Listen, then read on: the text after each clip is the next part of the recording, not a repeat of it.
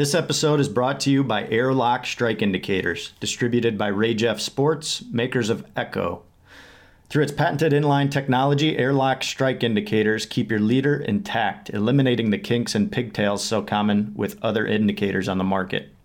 It's been a staple for me in my kit. I've used it on a variety of water from the mighty Deschutes in Oregon to little streams here in West Michigan, and it's worked as promised every time. No kinks, no pigtails.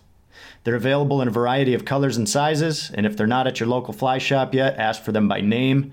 For more info, go to www.fishairlock.com. It starts raining and I got water running down my spectacles and it's dark and I go, okay, I'm not tying on another fly. This is it. And I turn around and I arguably see the largest flash of light in my life. And I got struck by lightning. Hey everyone, and welcome to the Adventure Deficit Show, where we're always on the lookout for new stories and the life lessons they might hold. Join me, your host, Drew DeVries, as we embark on today's journey to combat the deficit.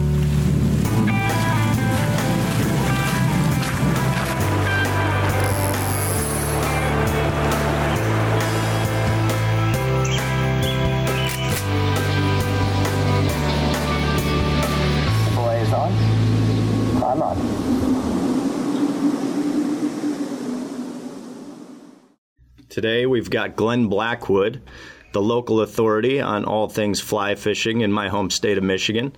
We are at his shop in Rockford, Great Lakes Fly Fishing Company. Glenn's agreed to tell us an adventure story today. So we're going to learn a little bit about his life and his passion, which is fly fishing. Glenn, how are you doing today? I'm doing well. Thanks for the invitation to come on and talk to the community. Yeah, absolutely. We're glad to have you. Um, so, just to, to start things off, Glenn, tell us a little bit about uh, about your background. How did you get into uh, to fly fishing? Who who's the first guy to put a rod in your hand? Where'd you grow up? Give us some give us some details. Well, uh, the story or my story of fly fishing is really a family story. Um, it's a, a story of old men. Um, historically, if you look at my family, um, my great grandfather uh, was a timberman in central Pennsylvania, outside of uh, just west of Happy Valley of, of State College. Um, and my grandfather grew up learning to fish and shoot, hunt, um, not for sport or recreation, For sustenance? but sustenance, feeding lumber camp people. no way. Yeah, uh, dead serious. Um, and he was fortunate enough to go to the university. Uh, Okay. and he went to, uh, at that time, what was called Carnegie Mellon University in, in Pittsburgh. And upon graduation, uh, he got a job with the federal government at Wright Patterson Air Force Base um, as an aeronautical engineer. But we kept, so they moved to, to just outside of Dayton, Ohio, from, uh, you know, kind of a big shock, if you will, from uh, the mountains of uh, the Appalachians, the Alleghenies, uh, to south central or southwestern Ohio. Uh, Okay. But he always kept a family epicenter in Centre County. Uh, the most beautiful cemetery in the world, sounds kind of crass, is in this little mountain valley uh, or mountainside uh, meadow in the Bald Eagle Valley. My grandparents are both buried there. My father, who passed away last October, is buried there. I'm going to be buried there. So it's really the, the epicenter of our family, um, at least on the, the male side, my grandfather's side Okay. has been there. And there's a tremendous amount of fishing in that opportunity. There's the famous Spring Creek, uh, where George Harvey and Joe Humphreys taught their classes at Penn State. Uh, there are a lot of, of backcountry freestone little brook trout and wild brown trout streams um, that my grandfather knew as a boy uh, through the timber business, which he then passed along to me. Uh, and and that's kind of really where uh, the the impetus of this all started. Just being a boy and and catching wild fish. Okay. Uh, and, and again, even as a child, wild fish meant something to my grandfather. It meant something to my father. It meant something to those people because, you know, again, my grandfather was a child of the Depression. okay. My father was a child of the Second World War. Okay. um, gas rationing, things of those sorts, and, and had a really hard. I mean, early on, those old timbermen and those old hard, you know, you hear the term hard scrabble, but Yeah. until you've really seen that, you don't understand how hard it was. You know, there was certainly the the understanding of the wild fish and the environment that they were in was was very important uh, to my grandfather and to like I said Pat Holt and Uncle Gibb and, and people that, that only matter to me or were there but were certainly the old men that that built my life and taught me a great deal.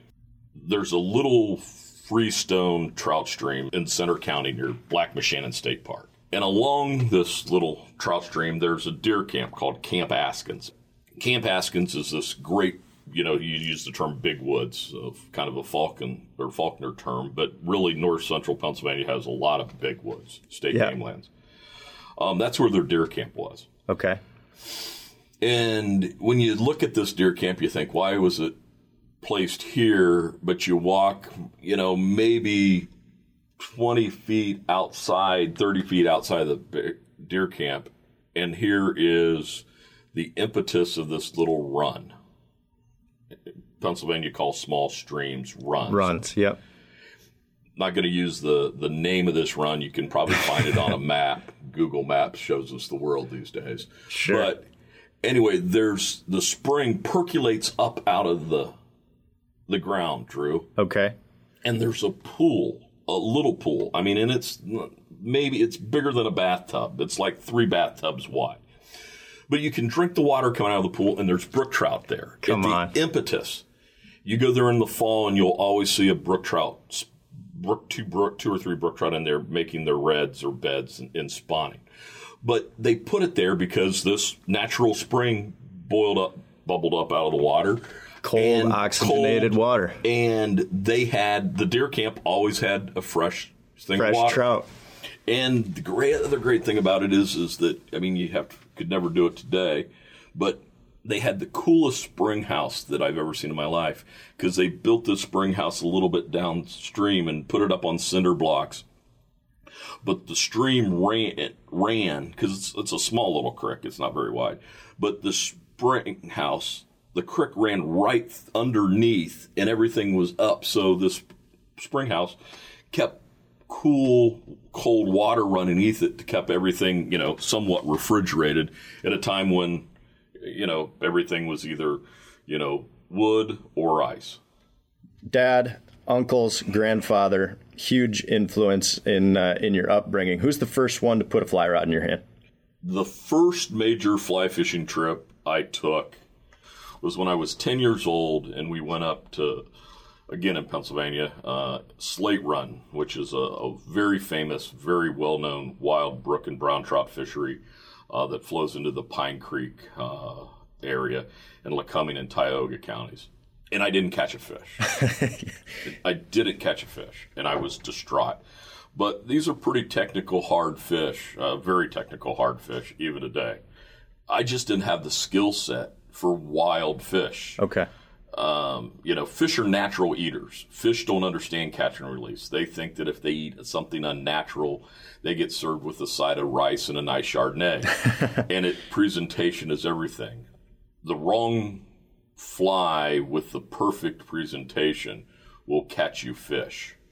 But the perfect fly with bad presentation, you're going to starve. The year that I was 12, we get into this pool and there happened to be feeding fish, and uh, I happened to make a cast, and uh, a- a foot long, a legitimate foot long brook trout ate a, a Catskill style light Cahill Awesome. and uh, I landed that fish. So that's Awesome. That's uh, you know you can say um, that was pr- the the first really truly wild dry fly fish that I re- that at least I can remember that that had significance. Sure.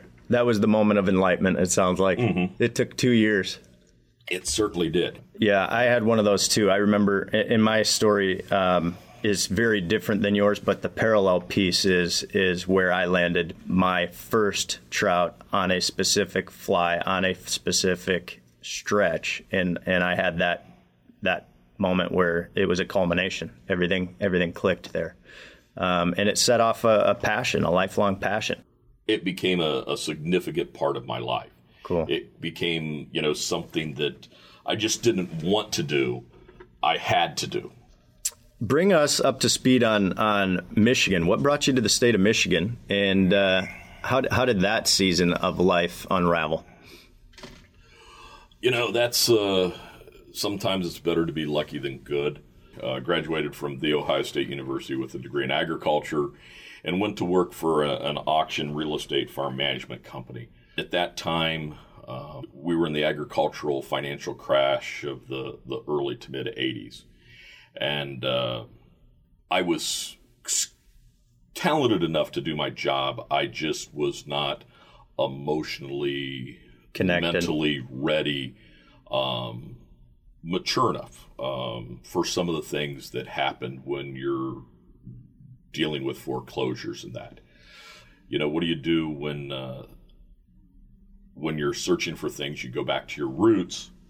You know, there's three reasons to live in Michigan, and that's trout, grouse, and woodcock. And uh, I like that. You know, uh, I uh, I came up here 30 some years ago, and uh, uh, that's kind of how I got here. It was, you know, kind of through a a career change, kind of through a, a, crossroads in my life, uh, kind of following trout. Okay. Um, you know, in in in using trout and using fishing is is I don't want to come across sacrilegious here, but you know, kind of a pilgrimage or a journey, sure, uh, to to get those roots back. Yeah. And then I met my wife Kathleen, and she's from Michigan, and you know, we've been here ever since. I've talked a lot about my grandfather. My grandfather growing up and, and shooting and fishing to, to feed lumbermen. Uh huh. Um, my father was a conservation officer with the Ohio Department of Natural Resources for 36 years. Oh wow, okay. So, you know, I grew up in a in a home where conservation conservation ethic um, was incredibly high. No one's going to care if I die tomorrow. I'm not trying to sound really weird here, but if I die tomorrow, nobody's going to say nobody's going to care that I owned a fly shop. What I want people to care about or to think about is is the conservation side of the equation. You know, giving that back, and I would encourage, no matter what you do, whether you know you're a biker or a paddler, you know, give something back to part of the resources or the trails that you use. Um, you know, and it's and in my case, it's those three things are, are my focal points. Uh, those three things, you know, trout, grouse, and woodcock. Um, young successional forests are very, very important, not just for those birds, but for you know, I think it's 158 other species. And when um, you say young successional forests, are you talking? Um, are you are just talking hardwoods with new growth? Well, take Michigan for example. Go walk through Hartwick Pines. Hartwick Pines is a beautiful state park. It shows what the tall pines and timbers were like in Michigan. Okay. Yeah. But there's no wildlife there. Right. Because there's no undergrowth for protection from habitat or inclements. There's no food source and berries or anything. Right. It's just big pine trees with that. Yeah. Where young successional growth gives an understory, gives berries for not only grouse and woodcock, but songbirds. Yeah. You know, lots of things. So that, that timber management and putting together a balanced plan um, is is really really important um, for rabbits and squirrels as well as as grouse and woodcock. So. Yeah, yeah, I can remember growing up. Uh, my my stand-in grandfather was Blake Forsland, um, and he had 40 acres or so, kind of in the Marne area. Mm-hmm. Um, and watching uh, watching that man handle conservation on his plot was uh, was very eye opening to me. At you know, at the age of 16, watching him selectively take specific hardwoods, remove them from his plot, so that you know more of the undergrowth could could have a chance. Mm-hmm. Um, really benefited that that chunk of land, and like you said, all of the the the small stuff that comes up as a result from all of the the increased sunlight that you're making available um, really benefited that chunk to the point where everything thrived. I mean, there were squirrels, there were woodchucks, there were chipmunks, there were um, every species of songbird. There were uh, there were deer, there were coyotes. Everything that you could you could put in, uh, you know, pretty much put in the greater region was was represented there. And I think he did a wonderful job of selectively pulling certain specific you know hardwoods that were ready for harvest. That's a huge difference than clear cutting. And and I think that that message of conservation isn't just in the natural resources field in a trout stream or in young successional forests or whatever, but that message of conservation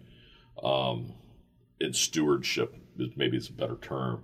Uh, really needs to follow you through your life, your family, your occupation, um, just as a principle, as it, it it enhances all those things as well. What brought you up to the fly shop? Get us up to speed on on um, how you ended up owning and operating your own fly shop. The great American dream, maybe. Um, after I worked for Dick and Nancy uh, Pobst at the Thornapple Orvis Shop, um, I took a position with the Scott Fly Rod Company uh, and actually moved out of state for a while. Um, but my father-in-law was was not doing well, so we uh, we came back to West Michigan, and actually this business um, was in bankruptcy. Um, it had uh, there had been a previous fly shop here in Rockford, um, and uh, the creditors kind of asked if I would take it over and turn it around and see if uh, we could get something turn this thing around, and now I own it. So uh, simple enough. Simple enough. Okay, so adventure deficit community, Glenn is uh, is joining us today because he has an adventure story uh, that he would like to share with us, and uh, I certainly don't want to uh, to get in the way of that. So, Glenn, what is the story that you've got to share with us today? Um, go ahead and, and let us know what uh, what your adventure is. I've thought long and hard about this, and and the the biggest thing that I want to to go across is everybody needs to understand that there's inherent risks to one's person when they step outside.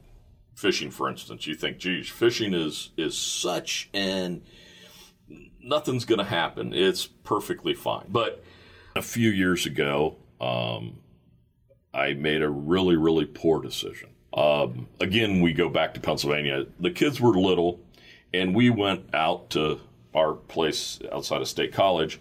Um, we had a family uh, reunion coming up, and so we go out on vacation and it was trico times. And tricos are tiny little black and white mayflies that hatch early in the morning. And it's perfect. It's in later in July for me because I can get up, I can go fish before Kathleen gets up and has her morning coffee, and the kids are up and have breakfast. I get my fishing Jones taken care of, and this. Well, it starts raining.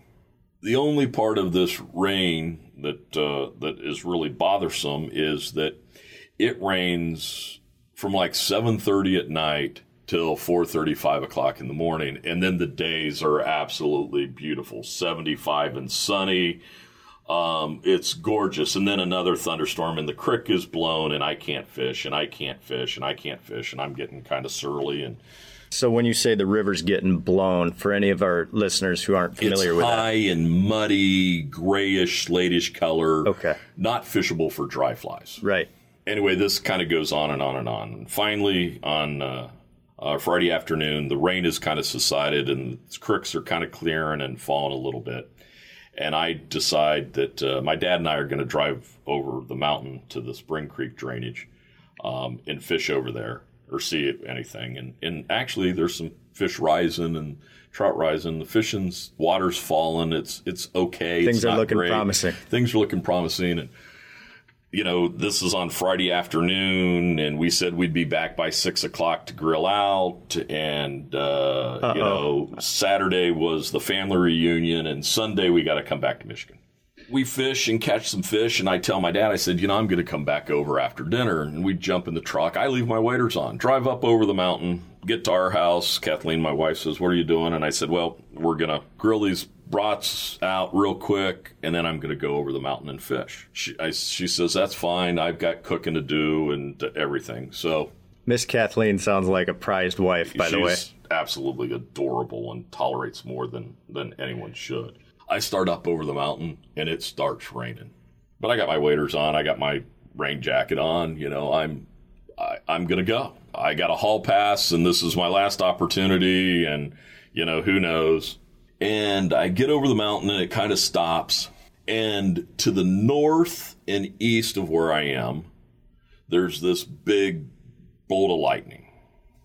Oh man. And I count 1001, 1002, 1003, 1004, 1005, 1006, 1007, crash. I'm like, okay, it's seven miles or so up that way.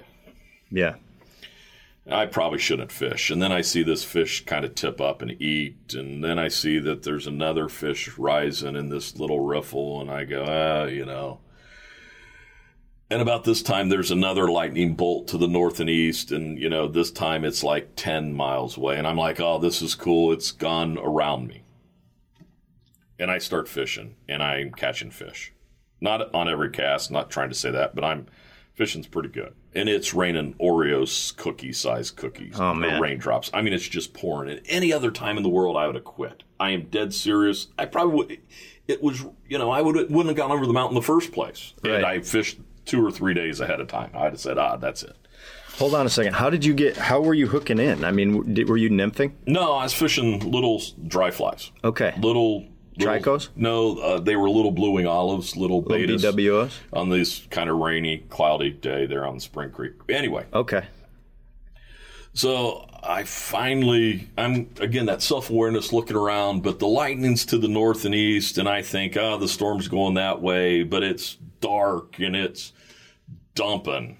I mean, it's really, literally Oreo sized cookie raindrops. Yeah. And I'm thinking about quitting, and I hook and land this fish, and as I'm trying to take the fly out, I break the tippet off on the fly in my forceps. And I got water running down my spectacles, and it's dark. And I go, okay, I'm not tying on another fly. This is it. I'm You've done. had your fun. You've done. And I turn around and I arguably see the largest flash of light in my life. And I got struck by lightning. Are you serious? Serious It hit you? we surmise I got hit by a step down. A tree on the bank, a very tall tree, got blown up, exploded, landed on my truck. I get knocked down, um, little unconscious, wake Oh up to incredible stiffness, uh, destroyed fly rod, and uh, can't hear. But that's a whole nother story. If I'd fished two or three days before then, I Yeah. wouldn't have gone. I Yeah. didn't. I didn't, so I was jonesing the fish. Right. And that is what caused me to keep going over the mountain. The point is, whether you're biking, walking, hiking, don't put yourself into these situations because invariably you're going to get blindsided by something.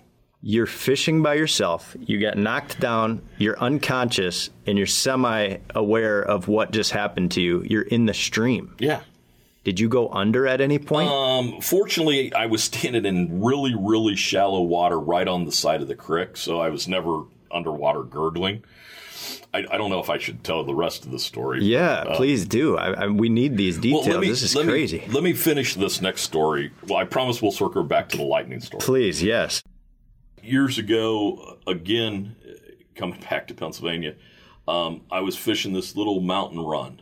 I'm walking into this little run, and uh, you're coming down this Toter Hall Road, and then there's this little flat bench that's kind of grassy and ferny, real brackety before it drops down into the, the last descent into this little run. Okay. And I stumble across this doe deer, deer actually giving birth to a fawn. Oh, no And. I watch this happen. Awesome. Cool experience. Yeah, one of a kind. go on and fish, spend the rest of the day. Now, remember, I said that you walk two and a half miles down in and you come to this bench. So now I fish the rest of the day. Now I'm walking up. I walk up the bench or walk up to this bench where this deer gave birth. And here's a black bear feeding on the residual afterbirth. Again, neat natural history experience. Didn't think it was, you know, I wasn't planning to see a black bear.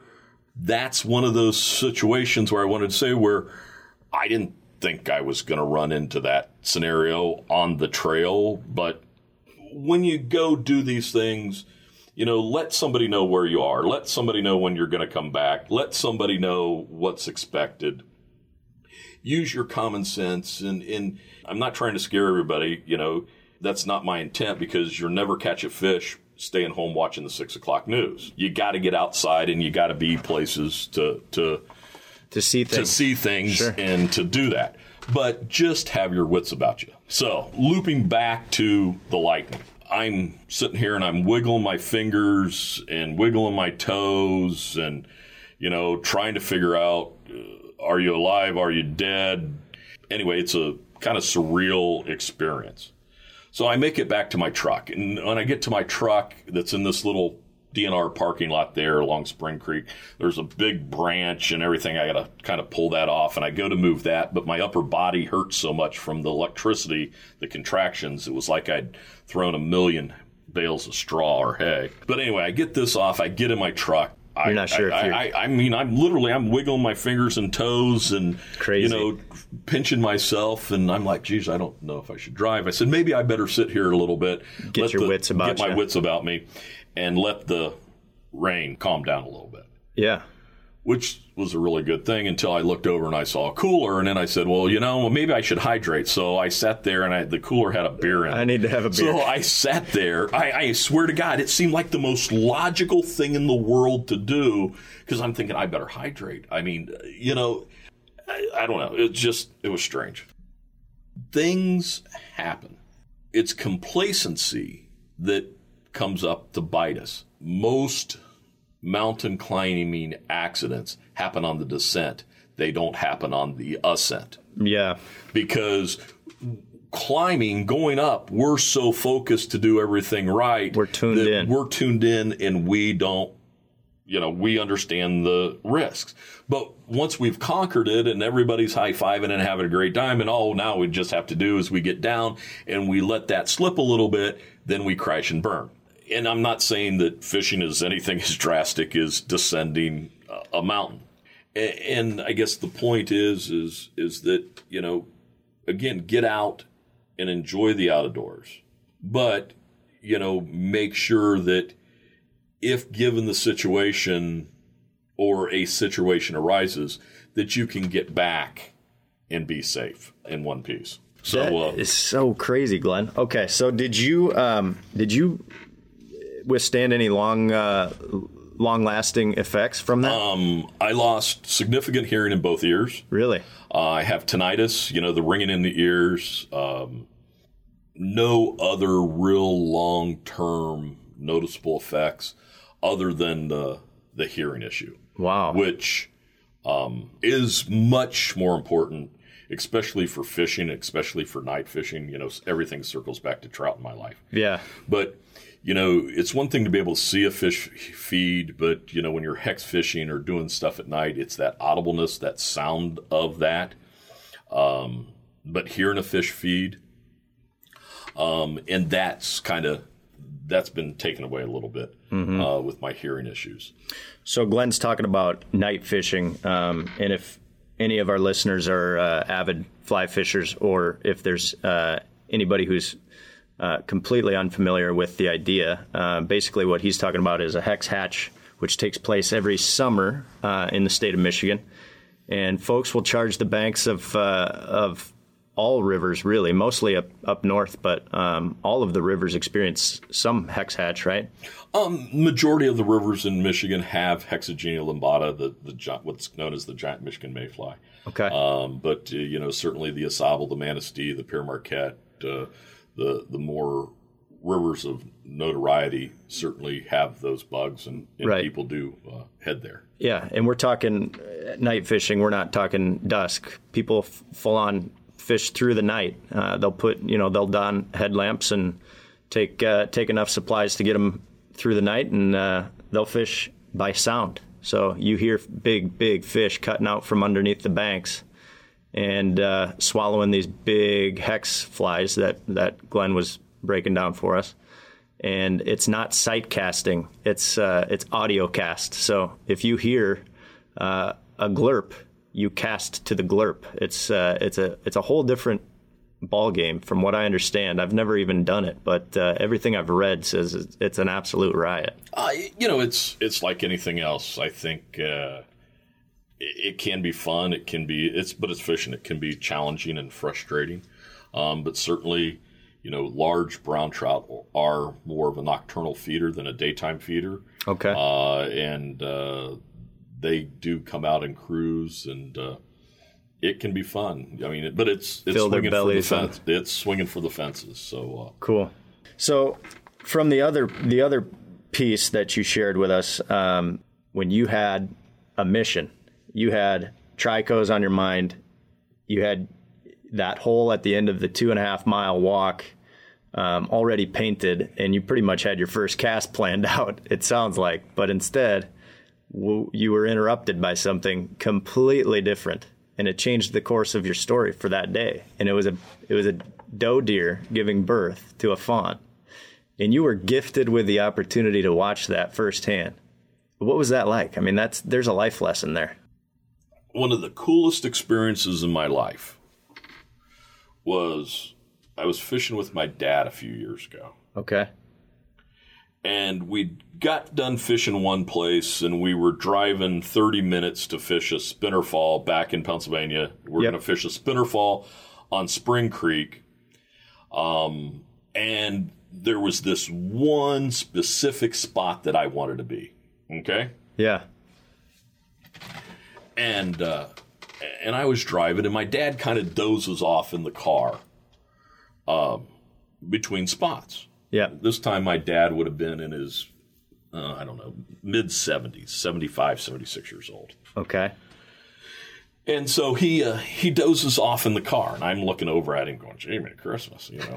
He- he- now, as a kid, I always slept in the truck, but anyway. So we we get to this spot, and I kind of you know pull off the hard pack into this little park, and then the truck kind of jars, and he kind of jostles his head, and where are we? And I said, "You know where we are. Come on, get ready. We need to go and and set up for the spinner fall." Right. And I'm chomping at the bit. You're in a hurry. I'm we this is where we want to be and I want to be there for a variety of reasons but for one of the reasons was that it's this big long riffle that kind of dumps into a, a slow deep pool but the pool the way it, the bottom topography was my dad could stand there without really having to move around and I realized that he was tired and but he could have some really good fishing you know in this spot okay. So just really good access. so good access anyway and I could go up in the faster water or whatever but he was going to be in a comfortable place so anyway um he's kind of fiddling around and getting started. Oh, I got to put on a new leader. I said, Here, let me have your rod. No, no, no, I'll take care of it. And in pulls this guy, and he, I'll never forget this. He had a blue Volvo station wagon, okay. and he's this short. Uh, I'm not trying to I'm be stereotypical here. No, you're fine. He's this kind of short, older guy. He's got on a tweed hat. He's smoking a pipe. Um, he's the quintessential kind of Pennsylvania Catskill fly fisherman, you know, if you will. Sure. And uh, he he goes, uh, "Are you boys planning to fish right at the base of the riffle?" And my dad says, "It doesn't matter to us. Wherever you want to fish, you go right ahead." Oh no. and uh, and he says, "Well, I I kind of like to fish there at the end of the riffle because that's one of the places where my my legs can hold me in that flat water, which is right where I wanted to put my dad." Now you have to understand that if my dad's seventy five, this guy's probably five years. I'm say he's eighty ish. a little over 80s. Oh, okay. So he's a little older than my dad. Okay. Okay. And my dad says, no problem. Well, I can tell you, anytime my dad, and my dad said no problem all the time, the only people that it was a problem to was the people that he was with. Because he would bend over backwards for everybody else. And you, well, that old guy was going to fish there and no arguing with my Kind of volunteered your day So away I'm in like, your mind. you got to be kidding me. yeah. So we uh we go and up into this heavy water and and, and it's heavy, fast, broken water where we're, we are. And anyway, the old guy sets up down below Yeah. and we go up the trail and we're catching some fish and pretty soon I've got a really nice fish going Yeah. but it's it's downstream of me a little ways, and I don't have a good angle on it. So I, I kind of motioned to my dad to come up, and my dad's like, "No, no, no, no, no, no, no," and uh, he's like, "You catch it," and I said, "No." A- anyway, You were well, kind of here for him. yeah, I'm kind of, and I'm like, and pretty soon here comes this older guy kind of up the trail behind us. It's a pretty decent trail. He says, Hey, it's getting dark. I can't see. I'm done fishing for the evening. You if you guys want to drop back down, but you know, I, I, I, I broke my fly off, and my dad says, "Oh, here, Glenn will take care of you. He's got a fish that he wants to catch," and tells this guy where this, and this guy sees this fish. I'm like, "Gee, many Christmas, Dad. You know, if you didn't want to catch it, I could have." Anyway, I want to run into your dad like every day on the bank. Well, That's that's so anyway. that's the Santa Claus of the trout stream. Right So there. yeah, exactly. So anyway, I wade back across the creek and get this guy and tie on a fly and take him out with me, and he's he's kind of shaky, and uh, anyway, he ends up catching this fish. Okay, and it was a very nice fish, and he thanked me profusely. And said that it was probably the last really good fish that he would ever catch wow. because he couldn't. Fi- he, he he typically stopped fishing before the good ones. Again, brown trout being nocturnal really started going. He had to fish in places that was limited in access for his legs, and and and this was, you know, had he been by himself, he wouldn't have been able to do this. Okay, which changed the whole perspective hmm. of the deal. Yeah. You know, one minute I'm frustrated that my dad has told this old guy that he can stand right where I wanted to put my dad. There was no problem. The next is that he's offering me to help this guy catch this fish when I wanted to help my dad to catch this fish. Yeah. And, but then this older gentleman did. Um, and then you realize that uh, the fish didn't matter. There's so much more to angling than the end trophy. And maybe that's a, a philosophical viewpoint. Everything in life, success or failures based upon your expectations going in. In fishing, if you're, and, and maybe I just set low expectations for myself, that's why I'm happy. um, but but in fishing, if if you're going in with the expectations that you need to have fill this requirement, whatever that requirement is Right. number, size, species. Every time you go to the river, you're destined to be disappointed. If, if you go to the creek and say, it doesn't matter if I catch a fish or not today, because I may see a doe give birth to a fawn, and walking out, I may stumble into a black bear feeding, then it's everything's cool. I've caught more fish than I should be allowed. And Yeah. I've been very, very blessed. Yeah. I don't need to catch another fish. But what I do need is the river therapy. Yeah. I need the natural history experience. I need to see the flitting of mayflies flying upstream.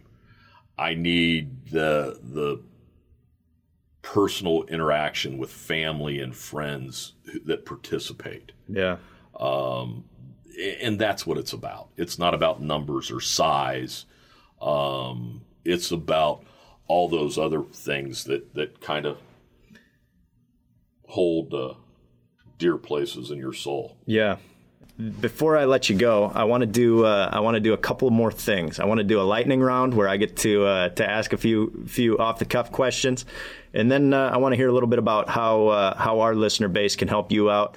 Um, as far as uh, as far as supporting you, your show, your speaking engagements, potentially some private lessons. Um, I know that you offer uh, a pretty extensive list of used and vintage gear here.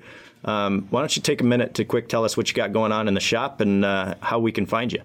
Well, we're located in Rockford, Michigan, uh, on Algoma Avenue. The the easiest thing is to go to the webpage, which is www.troutmoor, T R O U T M O O R, Okay. dot net, like the Moors of Scotland, Trout and Moor. Little play on words there. Cool. Um, the And that's store- dot .net, not net. com. Yes, .net. The store is kind of two sided. Uh, we've got uh, the one side, uh, the, the right and left brain, if you will. One side is uh, commodity fishing products with Sage and Simms and Rio and Scientific Anglers and Scott and Winston and whoever All the major brands. all the major brands. And the other side is we have 4,000 plus or minus fly fishing and wing shooting books, collectible artwork, uh, collectible bamboo rods, and fishing reels. Uh, so uh, give us a call if you're looking for any of those things. Um, and that, so in inventory right now, we have this wonderful Canals original. Oh, cool. Um, so you know things come and things go. Um, and again, it's there's more to fly fishing, or more to, at least in my mind, than uh, than just putting a bend in the rod and catching fish. There's the artistic side of the coin. There's the literary side of the coin. There's the philosophical side of the coin. Um, and we try and blend all those together here. So, Glenn, if tell me if I were somebody who I, I do a little bit of fly fishing. I've spent some time um, fishing out west, fishing uh, um, a little bit out east, and, and then doing some some stream fishing here in our home state of Michigan. But uh, for the guy who's looking to get into this sport, or at least just give it a shot, um, what do you recommend? Well, uh, ask a lot of questions. First, if if you're talking rod reel type of thing, um, you don't need to spend a lot of money. Okay. Eight and a half to nine foot, five weight fly rod with some sort of simplistic reel uh, and a weight forward fly line. You can get in the game. There are packages for $129 that are out there that are really nice quality, comfortable rods. Um, so from 120 to $200, you can get started in that. Um, anything less than that, and I think uh, you're just fly rods or tools, and, and you're going to maybe struggle a little bit. But for that price range, you can get it started. Okay. And then you have to focus on where you're going to fish and do not buy a bunch of flies. Buy three, four flies and go fish and write down your success. Buy another three, four flies and go fish and build your arsenal that way.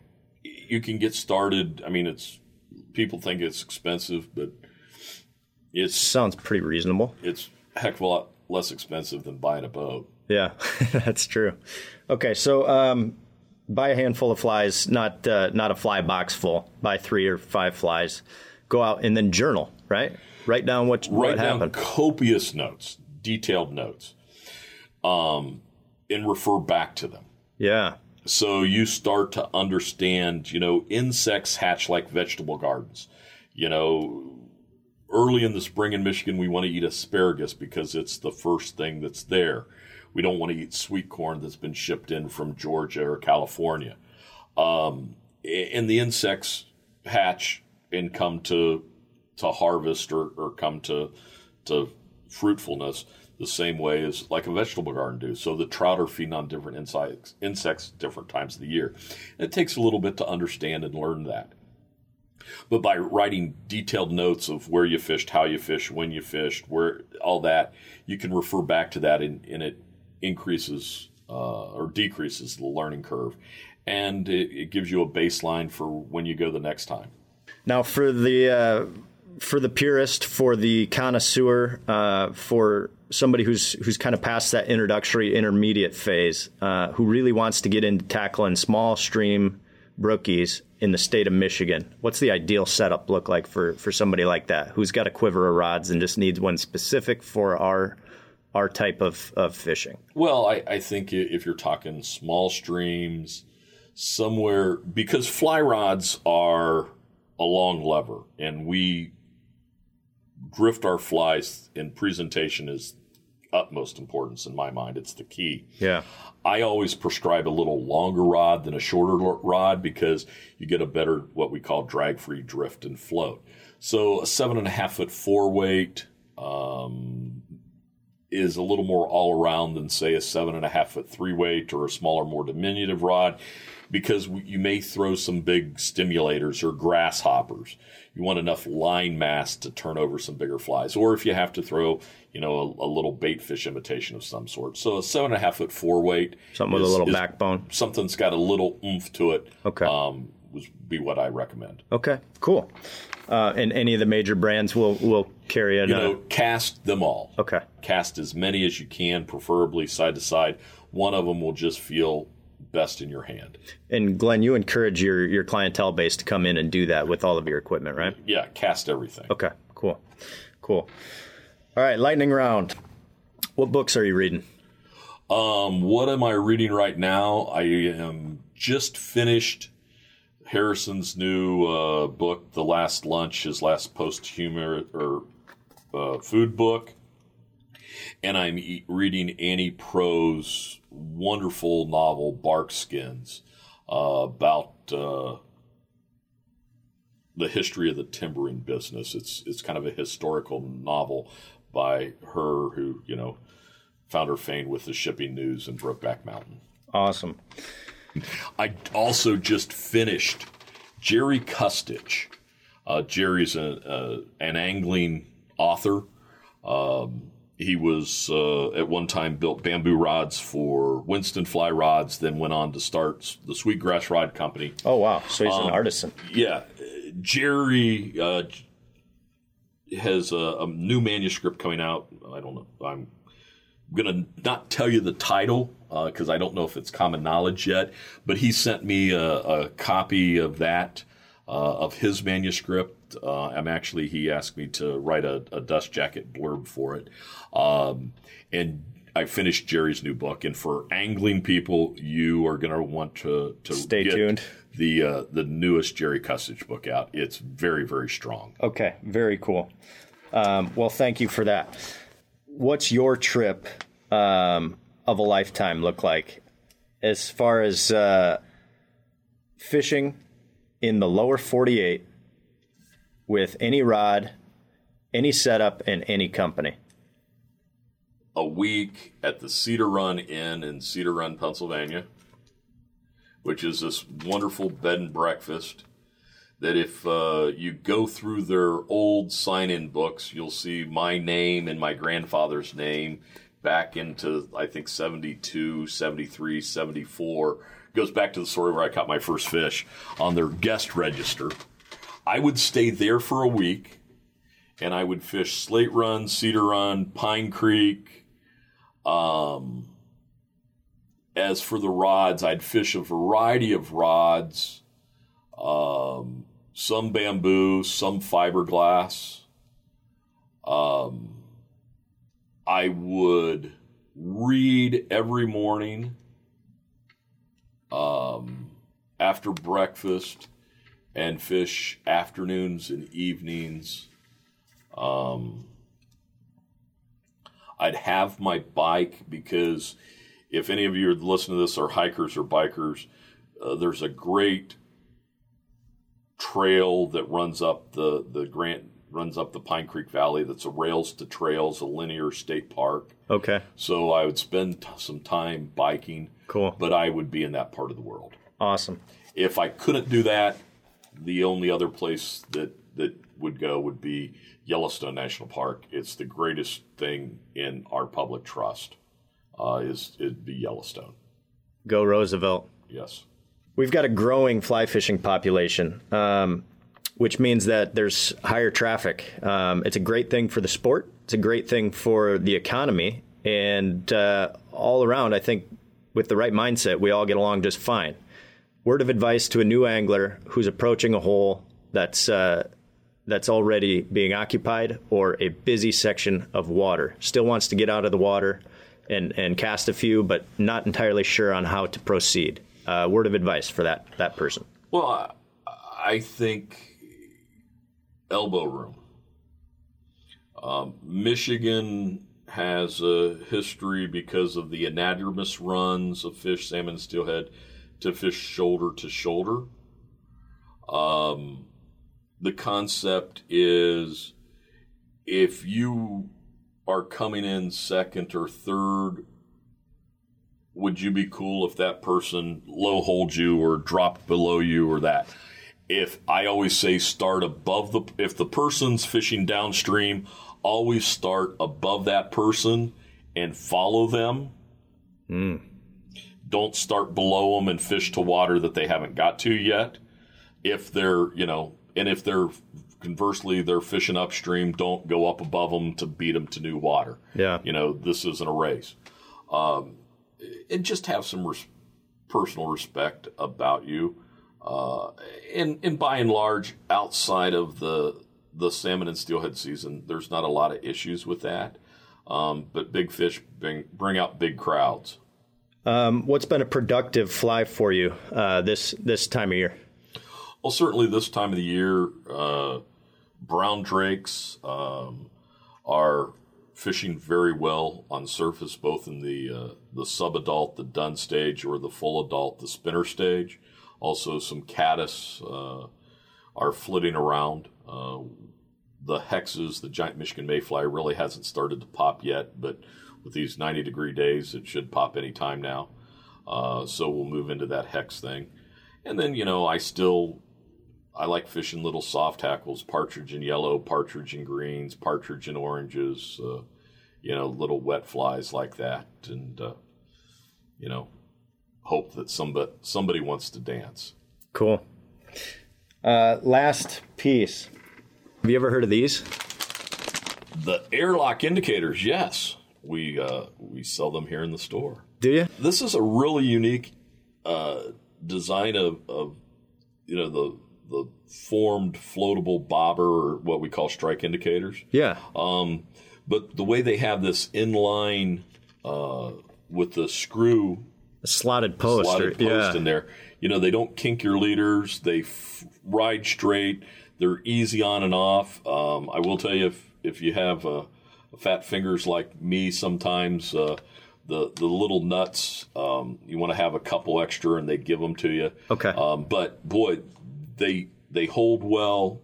They're easy to adjust. They're they're really really nice indicators. Awesome. Yeah, I, I know that my cousin uh, was actually uh, the driving force behind that, and uh, he and my uncle tinkered with with this concept and design for the last three years.